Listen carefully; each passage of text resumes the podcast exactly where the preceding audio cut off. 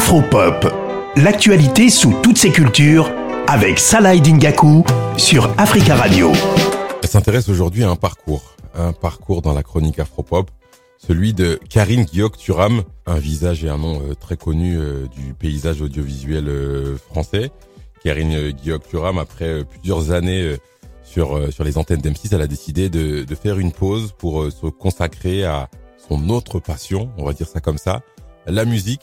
Elle s'est euh, lancé un, un, défi, notamment de, de, sortir euh, un album qui est disponible depuis euh, fin avril 2023, un album intitulé Nina. On, on va, on va y revenir, mais c'est quand même assez, assez rare. C'est même quasiment unique de voir une journaliste basculer dans une carrière artistique. En tout cas, j'en ai, pas beaucoup en tête. On va l'écouter, Karine Kiok Turam, nous parler un petit peu de, de son lancement, de ce saut dans le, dans le grand bain en tant que artiste à part entière. ça fait très longtemps que je chante en fait. Ça fait 20 ans que je fais de la musique, que je fais des concerts, que j'écris des chansons. Enfin 20 ans non. Les chansons ça fait encore plus longtemps que j'en écris. Mais euh, voilà, c'était un chemin que je menais en toute discrétion et euh, et c'est euh, il arrive un moment où on quitte l'ombre pour finalement s'exposer quand on se sent prêt. Et donc voilà, c'est aujourd'hui que ça arrive parce que le projet a pu naître, a pu vivre. Vous savez, souvent dans la musique, vous faites des maquettes, vous faites des albums qui ne sortent jamais parce qu'il y a plein de d'impondérables, des imprévus, euh, mhm. des changements de label, de direction, de machin. Enfin bon bref, il y a plein de choses qui font qu'on a parfois des parcours un peu accidentés.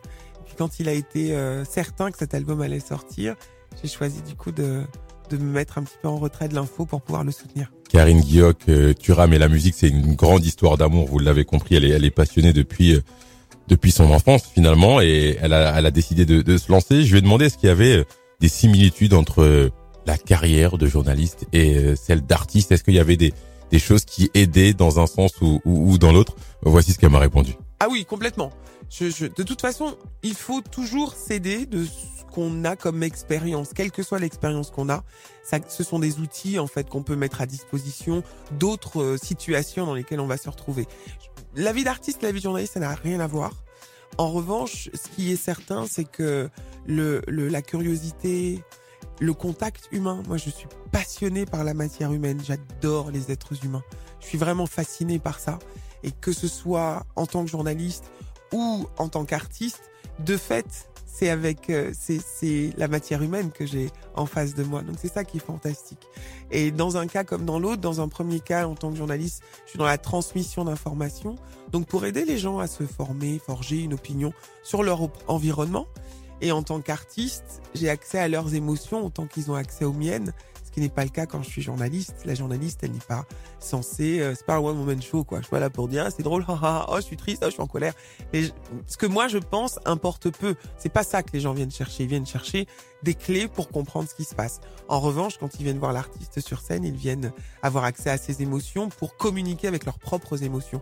Tout le monde n'a pas accès facilement à ses émotions. Pour terminer, j'ai demandé à Karine Guillaume-Turam comment euh, son entourage avait accueilli euh, finalement cette cette pause pour se consacrer euh, à la musique. On écoute euh, sa réponse. Alors M6, non, ils n'étaient pas surpris parce qu'ils savaient que je chantais. En revanche, euh, le, cercle plus lointain, on va dire, effectivement, il y a eu beaucoup de, regards, de yeux écarquillés. Il y a eu beaucoup de, de roulements d'yeux, probablement en se disant non mais n'importe quoi. Et puis quoi encore? Comme si ça n'allait pas déjà assez mal. En plus, il faut qu'une présentatrice de JT se mette à chanter et Nina Simone avec ça. Donc oui, oui, effectivement, il y a eu un accueil même assez hostile. Hein. Il y a eu l'adversité euh, assez forte au départ. Euh, parce que voilà, les gens ont des préjugés. C'est ce que je peux comprendre hein, d'ailleurs. Hein, J'en veux absolument à personne. Je peux très bien comprendre que sur le papier, ça n'ouvre pas l'appétit. On se dit pas bon, je vais passer un super bon moment une journaliste, une présentatrice de JT qui chante. Bon, donc je comprends complètement que les gens aient pu être sceptiques au départ, mais l'accueil finalement qui est réservé à l'album est vraiment très très très chouette. Donc je suis ravi de ça. Rendez-vous demain pour la suite de cet entretien euh, passionnant avec euh, la journaliste et artiste Karine Guillaume-Turam qui vient de sortir euh, son album, son premier album intitulé Nina. On parlera d'ailleurs de, de musique demain un peu plus avec, avec la journaliste et artiste.